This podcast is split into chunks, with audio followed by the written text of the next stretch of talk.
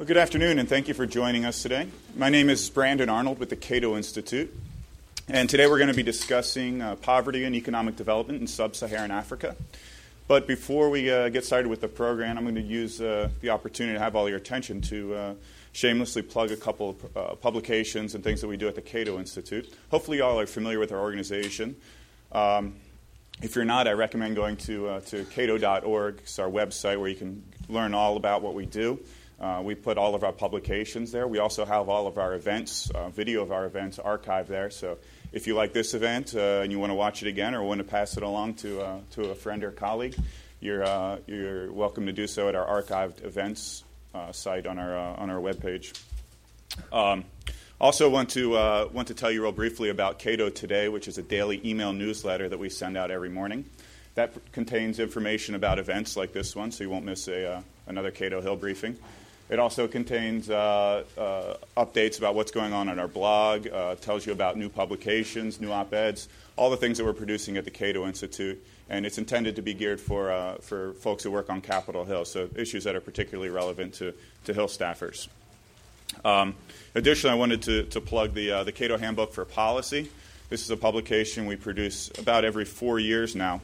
And what it's meant to do is give everybody uh, works on the Hill a good overview of, uh, of libertarian Cato positions on uh, pretty much every issue that, that would be dealt with on, on Capitol Hill. So things ranging from tax and budget policy to, to foreign policy, entitlement reform, and pretty much all points in between. Um, we do provide that free of charge to, to Hill staffers. Um, so if you'd like a copy, just let me know after the event. Or uh, it's also available on our website, uh, again, cato.org, which I've probably now said 30 times, so hopefully you'll remember it. Um, with that, I'm going to go ahead and uh, introduce our first speaker. Our first speaker is Rejoice Ngwenya. Uh, he is uh, a Zimbabwe citizen and a leader to the opposition. I'm sorry, leader of the opposition to the brutal policies of President Mugabe. He uh, also organizes the Zimbabwean Coalition for Market and Liberal Solutions, and he's also a regular columnist for uh, the Cato's, uh, Cato Institute's new African project, which you can learn more about at africanliberty.org. With that, I'll turn things over to Rejoice.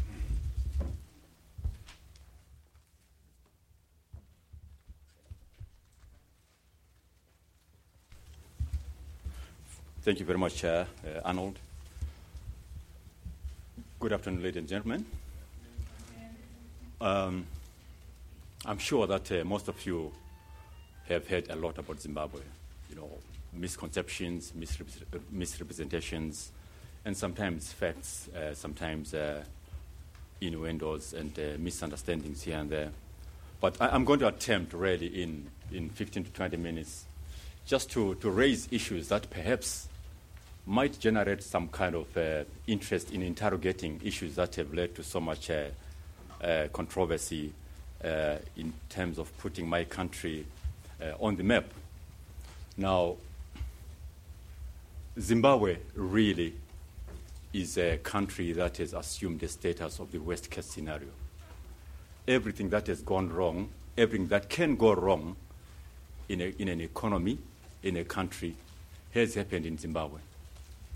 You might ask, want to ask uh, what, where the problem is, where the, the contagion is. When individuals, when analysts, when uh, uh, you know, scholars talk about the complete breakdown of governance a complete breakdown of rule of law, Zimbabwe tends to emerge as an example. Now, what, what is the background to this whole, uh, uh, to this whole contagion? I have listened carefully to, to pseudo Pan Africanist analyze the issue of the land reform program in Zimbabwe. Because everything seems to have been going on well until about 1999, where there was the debate on the land issue. Now, the Lancaster conference had made it very clear, it was very evident that uh, the issue of property rights was critical, was important in terms of driving the, the, the, the, the subject of democracy uh, forward. But then, when uh, President uh, Robert Mugabe discovered that uh, his political authority was waning, it was important for him to find another alternative to prop up his, uh, his popularity. Now, we do understand, I do appreciate the, the concerns that uh, Pan Africanists have in terms of the transfer of land and transfer of ownership of property in Zimbabwe. But uh, while it is important that uh, you know, there be some kind of justice, while it is critical that uh, there be some kind of uh, uh, equity in land ownership, the questions that we kept asking ourselves was that why was it necessary for this transfer of, of property to be so vicious, to be so pagan? Were there no instruments, were there no uh, clauses in our constitution that were, that were credible enough to make the transfer of ownership so humane? Now, when then you interrogate the, the, the, the evolution of uh, political opposition after 1999, then you begin to, to see a trend of, uh, of loss of governance, of loss of authority, and loss of, uh, of, uh, of, of, of, uh, of uh, continuity in, in the context of, of constitutionalism.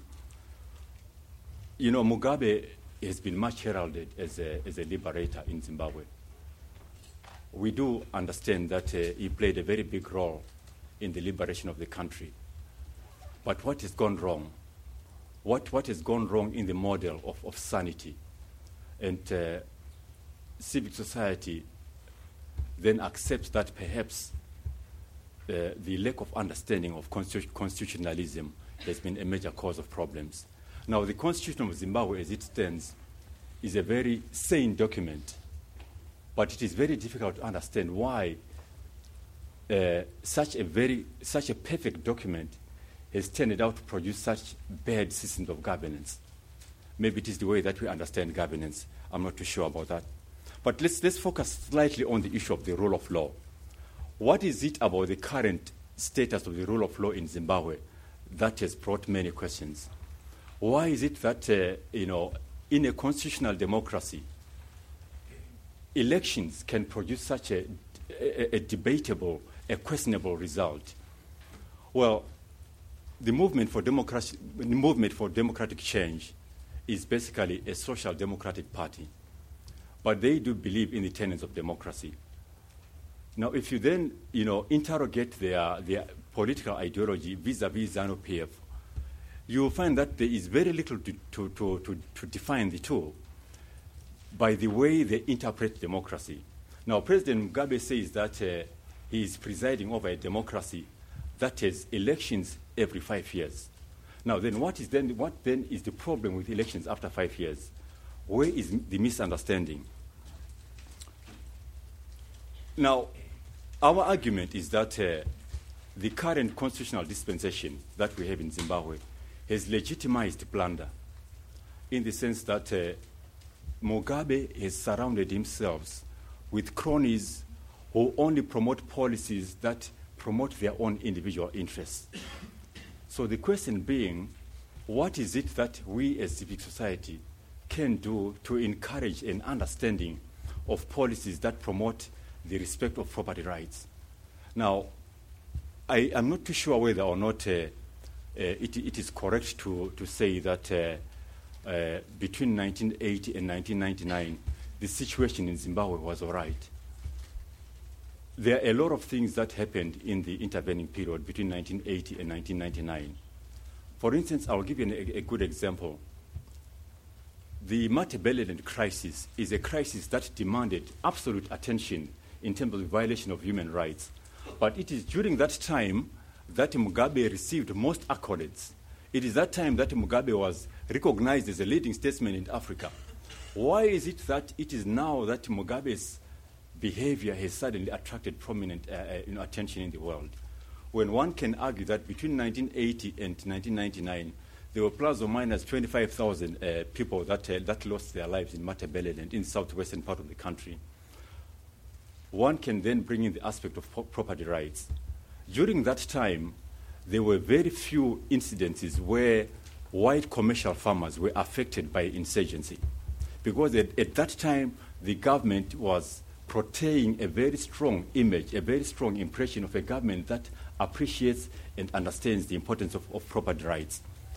But after 1999, when there was a growth of a oppo- political opposition, when Mugabe felt that his, his, his political dominion is being challenged, challenged, he had to create uh, another political exit, another alternative to his waning popularity. And the land question was something that became a, a, a critical subject of debate. So most, uh, you know, uh, uh African uh, academics have been questioning the, the, the, uh, the genuinity or the, the honesty of the land reform program vis-a-vis the desire for the indigenous African to own land. The argument has been that uh, it is very important that there be some kind of process of, uh, of, uh, of, of, transfer. It is very important that those, those individuals in the community, in, in the indigenous African who did not possess land, have access to land. But that's not where the problem is. The question is of the process. Is there no, was there no methodology, was there no process that was credi- cred- credible enough to transfer land from the white commercial farmer to the black uh, commercial farmer? Was there no process that would uphold the integrity of humanity, the integrity of property rights? So this is why when then Mugabe goes around in the international community bending the, the, the, the issue of being an anti, um, anti, a fighter against imperialism, it sells very well to pseudo Pan-Africanists because it makes, it makes sense that a, a, a, a, community that has been disadvantaged suddenly has access to land. The question is that of, of, of, of processes. What has been the results of this collapse in governance? As we speak today, we might be aware of the facts that uh, Zimbabwe is experiencing one of the highest inflation in the world 10 million percent inflation, 95 percent unemployment, a, ve- a, complete collapse of intra- infrastructure and health facilities. In a system where the government is in charge of every process, you expect that kind of depreciation. There is no separation of power in Zimbabwe that we, we understand. The executive the judiciary and the legislature are inseparable, inseparable elements. So as a result, we, we, we find that uh, you know, the, the, the, movement for democratic change has been having a huge problem in selling its case to the international community about the essence of the transfer of power between the blacks and the whites.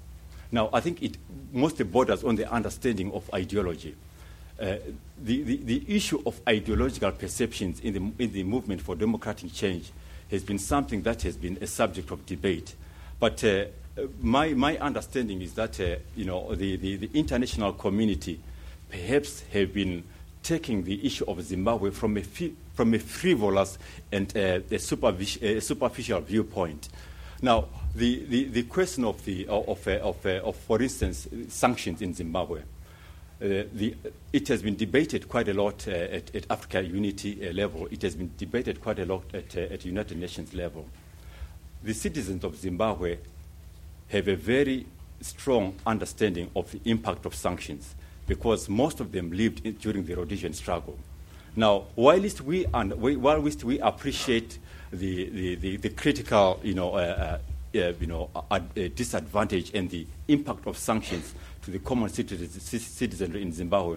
Our, our, our, our wish is that uh, whenever the international community discusses the aspect of sanctions, the question whether or not sanctions affect the common person or not must not come into play. Sanctions are meant to influence policy positions of a government.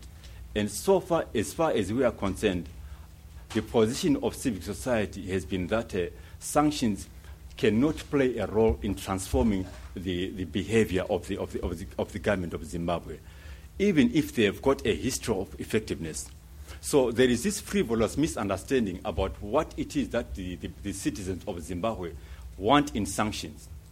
And we have come to an understanding that perhaps the issue of sanctions, as much as it is an act of symbolism, it is important because it raises the profile of Zimbabwe onto, onto the international you know, uh, stage. However, there are more important things that the international community can do to influence the processes. For instance, the common person in Zimbabwe is already suffering. Now, in an environment where inflation is 10 million percent, how does the common citizen have confidence in the, in the local monetary system? The biggest, uh, you know, uh, uh, dollar bill that has been printed so far is the 100, $100 billion bill. Now, a $100, a $100 billion bill cannot buy a bottle of Coke. What it means that uh, as a medium of exchange, the common citizens have lost confidence in the local currency. Now, civic society has been de- debating over and over again the possibility of dollarization of the economy. Now, the use of the US dollar is something that is so prevalent, but because our government is in a state of denial, it is very difficult for our government to accept that the, the United States dollar has become a very useful element of exchange. I'll give you a very good example.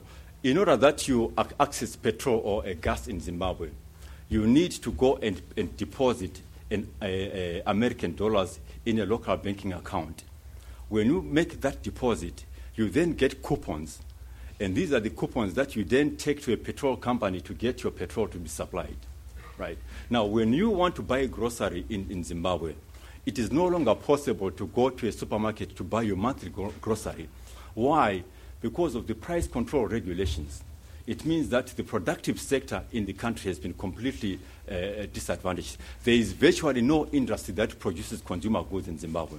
So, what you do if you have access to foreign currency, you simply cross the border and go and buy your groceries from Botswana or, or Mozambique or South Africa. But then the question is what is the use of local currency? Now, how do you then use local currency that is so worthless? How much of the hundred uh, billion dollar bills do, can you use to go and buy your monthly groceries? When I, for instance, take my car for, uh, for, for, for, for service, I am probably charged about $35 trillion. Now, these trillion dollars, since it is almost physically impossible to carry $30 trillion in a wheelbarrow, the Reserve Bank governor has created a very ingenious system, what he calls the RTGS system, the retail transfer uh, you know, uh, currency system. Now, I go to my garage to say, three days from now, I'll be bringing my car for, for service. They give me a quotation and they say to me, Rejoice, your car is going to cost $30 trillion. But because we know that you can't bring that in cash, if you can give us 500 US dollars, that's all right, we're going to do business with you, which is obviously very difficult. So then I go to my bank between 8 o'clock and 10 o'clock in the morning. After queuing for about three hours, I then present my, my, my pro forma invoice from the garage, and then my bank does a transfer of $36 trillion to my garage. Then I take a copy of that RTGS uh, you know, uh, invoice to my garage, and they say to me, we are only going to start processing your car once we are sure that your $36 trillion has been transferred into our account. So I wait, wait a couple of days. And after about two or so days, I go back to my garage and they say to me, mm, Mr. Ngwenya, we appreciate that uh, your money has been transferred, but in the past two days, the cost of oil has gone up. So could you kindly give us a, a kind of a top up, perhaps another $1 trillion? Right. So you can then understand that uh, by interrogating the case of Zimbabwe from a frivolous international diplomacy viewpoint, it gets to simplify the issues. But when you narrow them down to a day to day basis, how does a common villager survive from day to day? Where does a common villager get $200 billion to go and buy a mealie meal when the bank can only give you $100 billion? Right. So the, the dimension then of the remittances that come from outside the country as I said earlier on, that the 95% unemployment in Zimbabwe means that about 30 or 40% of the employable individuals are now either in, in South Africa or in, or in, England or in the States. So these are the guys that make uh, foreign currency submissions to their relatives in, in Zimbabwe. Now, then the catch is that uh, you send your money to your grandmother in Zimbabwe, then she, is, she goes to the Western Union to collect her money. And for her to be able to access that money, she probably has to go to the queue at 3 o'clock a.m. in the morning. Why? Because there is a mile that is two, two kilometers long. And if she's lucky to be, the, the, the, the, to be in the first 50 category, she will probably get her money. If she's unfortunate, she has to keep going there for the, for the next coming two days. This is what life is about, the real life in Zimbabwe. So, in summary, ladies and gentlemen, our crisis can be, can be put into, into, into two broad categories the crisis of political governance the lack of realization that it, it, it is critical for a government that claims to be a government that presides over a constitutional democracy to respect the rule of law. The inseparation of power between the executive, the judiciary, and the legislature. Mugabe has got these supreme powers that make him control the entire system of civil life in Zimbabwe. He can promulgate any law that he wants. And of course, finally, the lack of, uh, of, of fiscal and monetary discipline.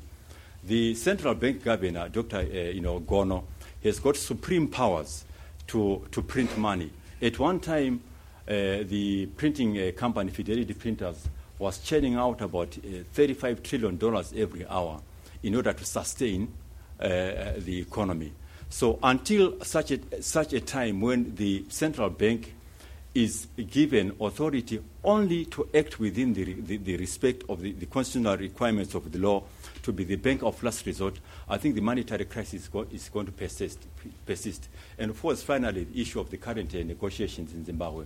There is a whiff of, uh, of anticipation and anxiety in the, in the communities in Zimbabwe that, at least for, for the time being, there are discussions between MDC and the ruling party, ZANU PF. But from a civic setup, a civic setup uh, viewpoint, our major concern, first of all, is that Mugabe is not an honest broker. And secondly, civic society has been asking questions about the part- their participation in the process of negotiation. They strongly feel that uh, perhaps their, their, their, their, positions and their perspectives are being left out in political brokerage.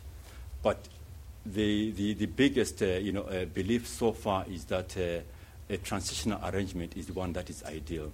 Because a government of national unity that is Mugabe as part of the, uh, of the model of, of governance is, is not being acceptable because of his history of, of bad governance. So, ladies, ladies and gentlemen, I, I will be very free to, uh, to, to answer a few questions. But uh, so far, as far as I'm concerned, I think you, whatever impression you have of Zimbabwe, perhaps it's about 40 to 60 percent correct, but the details perhaps might be lacking because the man on the ground has, has to contend with 10 million, dollars, uh, 10 uh, uh, million percent inflation rate, and that is a very hard struggle to, to keep up with in Zimbabwe. Thank you very much.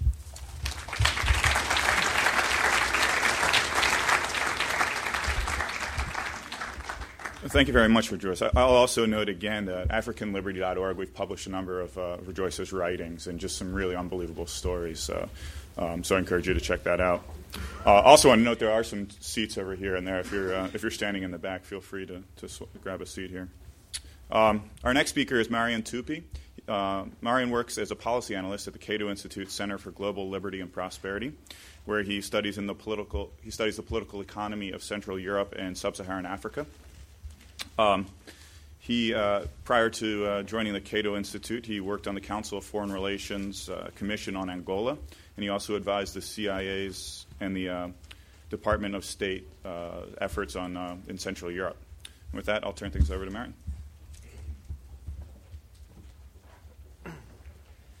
Thank you very much. Thanks to all of you for coming, and uh, thank you, Rejoice, for uh, those uh, for those comments. I'm especially I was especially interested to hear about day-to-day life lives of people in Zimbabwe and how difficult it must be for you to lead normal lives that we are so used to here in the West. I just want to sum up um, about the situation in Zimbabwe and then maybe put it in an African context and look at some of the policies that the United States pursues or may pursue in response to the crisis in, uh, in Zimbabwe and elsewhere on the African continent. So, Zimbabwe, after 28 years of rule of Robert Mugabe, is a country with uh, millions of per- percent of, uh, of inflation. It is a place where uh, over 85% of the people are without jobs, where longevity has collapsed from uh, 56 years for women to 34 years. Uh, and uh, similar collapse uh, for male population as well, which means that today Zimbabweans live the shortest lives of any people anywhere in the world. Uh, it is a place where uh, opposition uh, members are uh, killed, tortured, imprisoned without trial. It is simply a nightmare that uh, is, in my view, uh, rightly a concern of the global community. 99% of the victims of Robert Mugabe's rule are black Zimbabweans.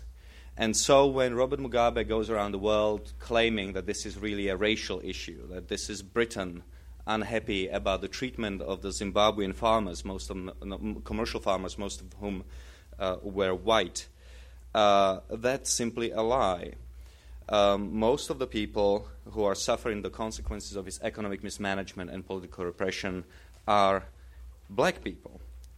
And uh, we ought to, in my view, overcome uh, the questions of racial sensitivity and simply call Robert Mugabe's behavior for what it is unacceptable. Let me then put Zimbabwe into a bit of a uh, context with regard to what is happening in the rest of Africa. Over the past five years, a uh, bizarre, in my view, deal has emerged between African governments and governments in the West, uh, forwarded or advocated by uh, people like Jeffrey Sachs and other advocates of uh, tremendous increases in global foreign aid. Uh, the deal that was reached in 2005 at Gleneagles Summit uh, in, in Scotland seems something along these lines. In exchange for tens of billions of dollars of additional foreign aid to Africa, African governments promise that they will treat their own people slightly better and will pursue economic policies that may lead to higher economic growth. Quite irrespective of what the West does, it is obviously in the interest of African governments to do and to follow policies which reduce uh, poverty and uh, political repression. Unfortunately, it would appear that um, even, even that commitment has now been abrogated, as I will try to explain a little later.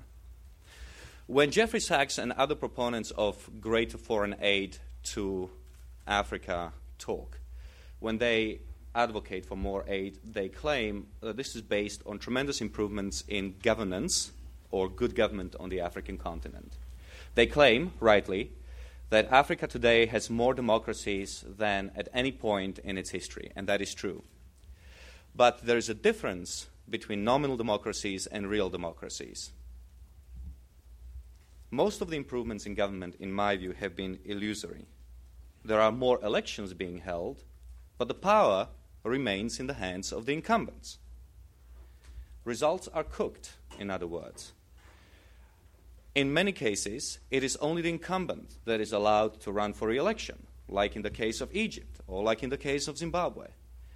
In some cases, um, election results are rigged. So, like in the case of Kenya, where the opposition leader, Raila Odinga, actually won the election. But the government declared the incumbent a winner, and at a hastily put together inauguration ceremony, he was sworn in as the president of Kenya yet again. There is tremendous voter intimidation, like the one in Zimbabwe, and also tremendous vote bribery, like in Nigeria, where the political elites steal much of the wealth that flows to Nigeria from uh, oil sales to the United States and elsewhere, and then use those proceeds in order to purchase votes during the election time. Now, what about the African economy? Here, it would appear there is a hopeful sign. Over the past 40 years, African economies have stagnated. African incomes per capita between 1960 and 2005 were practically the same. Whilst the rest of the world surged ahead, Africa stayed stagnant. In some countries, incomes per capita in 2005 or 2006 were lower than they were in 1960. And yet, over the past four to five years, we have seen economic growth rates of about 5 to 6 percent, truly impressive. But I'm afraid the, the picture is slightly more complex. The countries that have experienced the highest growth rates in Africa are countries that are mineral resource rich. In other words, these are exporters of oil or alternatively exporters of uh, uh, materials such as zinc, copper, platinum, gold, diamonds, etc. Not only is there no sign of the revival of the manufacturing sector, of the agricultural sector, of the service sector, but even the money that flows into Africa in terms of sales of oil and other mineral resources uh, raises question about how that additional income is being distributed. For example, Equatorial Guinea is an oil rich country in the Gulf of Guinea uh, that has the second highest incomes per capita anywhere in Africa after Seychelles. But it is a country that has been run by a dictator for the past 30 years, and it is obviously a highly unequal society. In other words, if you look at the World Bank Gini coefficient, it is one of the most unequal societies in the world, meaning the leader and the people around him get most of the spoils. Very little of that, of that bounty that comes from uh, high oil prices at the American petrol uh, gas, gas stations actually reach the people on the ground. And the reason why the private sector is not thriving, the reason why you don't have a manufacturing sector to speak of, why you don't have uh, that much of a service industry in Africa, is because African economic policies are all wrong. The Economic Freedom of the World report, which uh, the Fraser Institute in Canada and Cato Institute uh, here in DC co published together, um, ranks countries according to their degree of economic freedom, all the way from Hong Kong at the very top to Zimbabwe at the very bottom, with 130 countries in between.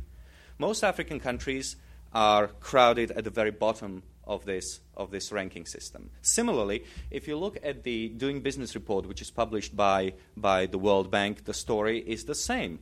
African countries are at the very, bottom of the pile. Now, why is the Doing Business report very important? Is because the Doing Business report, uh, one of the very few functions that the World Bank actually does that benefit the mankind, is um, that it, it measures the difficulty with which you do business in a country. It takes two days to open business in Australia. It takes 130 days to open business in Nigeria. It takes 80 days to solve a dispute over contract in Denmark, but it takes 1600 days in uh, Nigeria or Angola. So that gives you a sense of how difficult it is for a private businessman to operate in some of these countries. Why would I want to go to a country where the tax system is incomprehensible? well, here it's incomprehensible too, but uh, there are additional problems. For example, um, uh, the, the, private property rights in Africa are unprotected. It is impossible to fire or to hire anyone. Um, it, is, uh, it is tremendously difficult to open and close businesses. In other words, you really have to be a person not averse to risk to risk your savings in order to do business on the African continent. Zimbabwe, of course, exhibits all these problems except in extreme degrees. It is a country which holds elections, but opposition is not allowed to participate. It is a country which uh, still apparently gets uh, has some sort of an economy going on, but most of the money is really um, coming from a few few mining operations, uh, namely uh, gold, platinum, and, and other minerals, minerals that, are being, that are being mined in Zimbabwe, and which the government then uses in order to pay its police and its army to keep the people in check. So, what I hope I have, uh, I have, I have explained, or at least uh, what I try to explain, was that most of the problems that uh, beset Africa have to do with bad government institutions and bad government policies pertaining to African economies. They are internal to the regimes that run African states rather than external. And what is needed in order to, for Africa to emerge from poverty is a commitment of the governing elites. And this is not something that we are getting.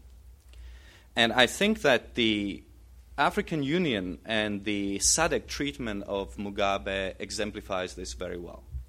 Here was an opportunity for Africa to unite and say, no more to dictators. Here was an opportunity for Africa to say to Mugabe, You are an illegitimate leader of a country, you have lost the elections, you have stolen the election, you should go. Instead, the African Union produced a statement calling for further negotiations between uh, the opposition and the government, uh, completely ignoring the, uh, the will of the, of the Zimbabwean people. And of course, SADC and South Africa in particular um, have, been, have been tame as well. Now, of course, not all African countries are the same, by no means. Uh, I've talked about generalizations, and now let's look at some specifics of countries that are actually successful, because there are some. Recently at Cato, we had a forum called African Success Stories Botswana and Mauritius. And here are two of the richest countries um, in, in Africa, in the top four. Most richest countries, Seychelles. Then you have the Equatorial Guinea, which presumably is rich, but nobody really knows because the president owns everything. And uh, then you have Mauritius and Botswana. Now, not coincidentally, Mauritius and Botswana are also two of the rare true democracies and also two freest economies in sub Saharan Africa. Between 1966 and 2006, over those four decades, Botswana's economic growth rate per year, on average, was over 7%. That's higher than China's. And because we don't have time to look at Mauritius and Botswana at the same time, how much time have we got? Um, what I want to talk about very briefly is the what I call the Botswanan miracle or Botswana success story, and ask why is it that Botswana has performed so well whilst many other countries have fallen by the wayside. Botswana is Africa's second richest, uh, second um, freest economy. And it's been a free market democracy since 1966 when it gained independence from Britain. And this is quite extraordinary because at the same time that Botswana was choosing liberal democracy and free markets, the rest of Africa was embracing Stalinist communism. Now, why was that? And some of these reasons are really just conjectures. We don't really know, but I think that it does come to leadership. It does come to um, the to the government in charge and how they perceive their role to be. In many cases, African governments seem to be um, functioning for the benefit of the ruling class, of a small junta of people around the president. In Botswana, uh, it appears that the government from the start had one vision, and that is to improve the lives of the, of the rest of the population. Amongst the things that the Botswanans did, I am now quoting from a, from a paper by Scott Beaulier, an economist at Beloit College, Khama, who was the president of Botswana, adopted pro market policies on a wide front. His new government promised low taxes, stable taxes to mining companies, liberalized trade, increased personal freedoms, and kept marginal income tax uh, rates lower to deter tax, tax evasion and corruption.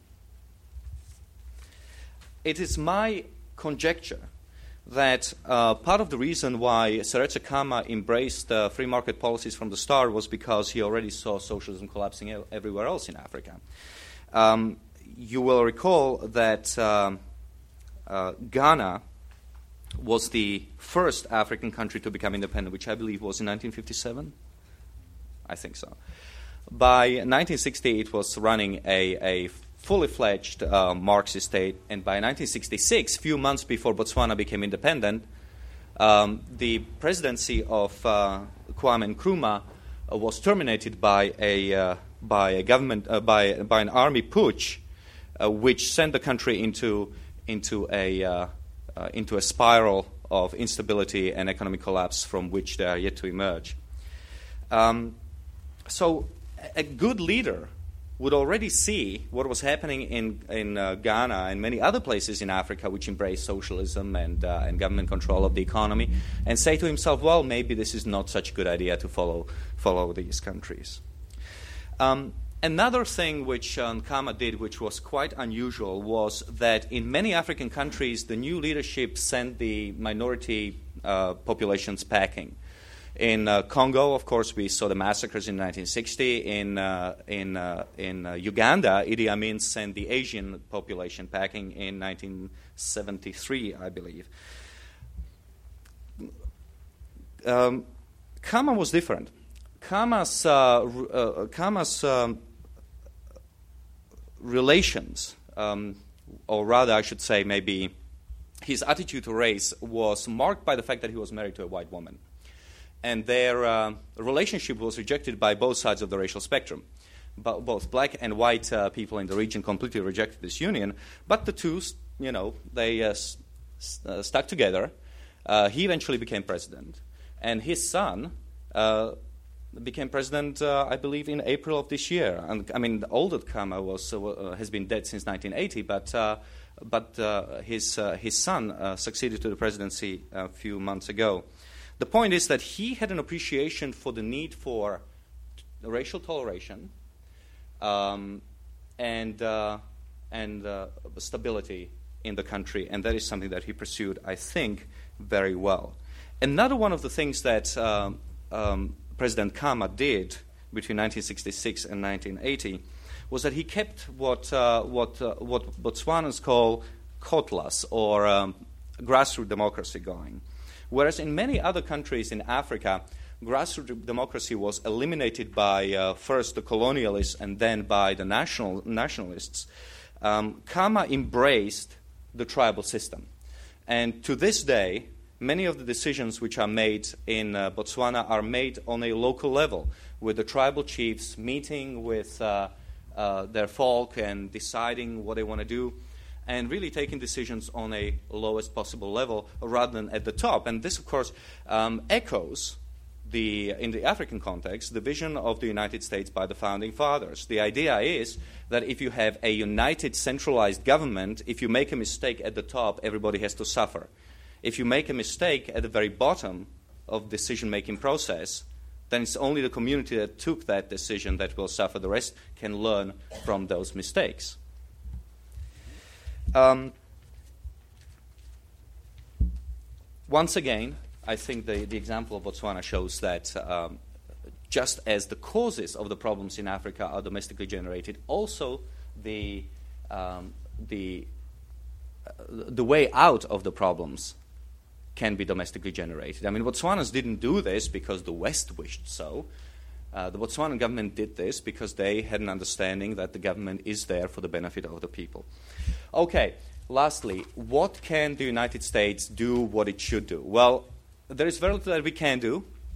Uh, that's axiomatic because, as I said, most of the problems are domestically generated. However, there are things that Western countries do which contribute to problems in Africa, namely trade protectionism and uh, agricultural subsidies. Trade protectionism, in a sense that even though most African goods now come to the United States free of tariffs and quotas, some of the things don't. Cotton is, of course, um, uh, cotton, sugar, um, uh, cocoa, and many other things which Africans produce are still subject to American tariffs and quotas. That's silly for two reasons. One, it's harming Africa, but also, B, and more importantly perhaps uh, in the American context, it's harming American consumers. Secondly, um, uh, we are talking about uh, subsidies for American farmers, which I believe according to the latest bill, um, the farm bill will amount to something like $360 billion over the next five years. Now, $350 billion will have to come out of your pockets because you'll have to be taxed. Um, in order to come up with that money, and also uh, it will keep uh, food prices in the United States unnecessarily high. Uh, getting rid of subsidies would uh, remove one, distortions from the international market and it would allow Africans to compete with American farmers on a more equal level. Lastly, uh, I would say there is a scope for smart sanctions. Uh, I am an opponent of economic sanctions because I don't think they work, uh, but also because I think they cause a lot of harm. But smart sanctions in, in, in travel bans and uh, freezing of assets of African dictators. Uh, arms embargoes are very important. And here I'm glad to say the United States had taken a very good lead on, uh, on pushing for arms embargo against Robert Mugabe in, in Zimbabwe. Unfortunately, our friends in China and Russia didn't see that way, and they vetoed it at the Security Council, which was really pathetic. But um, the point is that uh, the United States has been at the forefront of fighting uh, in, a, in, a, in, an intelligent way, I would say, uh, to promote uh, freedom uh, amongst the Zimbabwean people, and I think it needs to be congratulated for that. Thank you very much.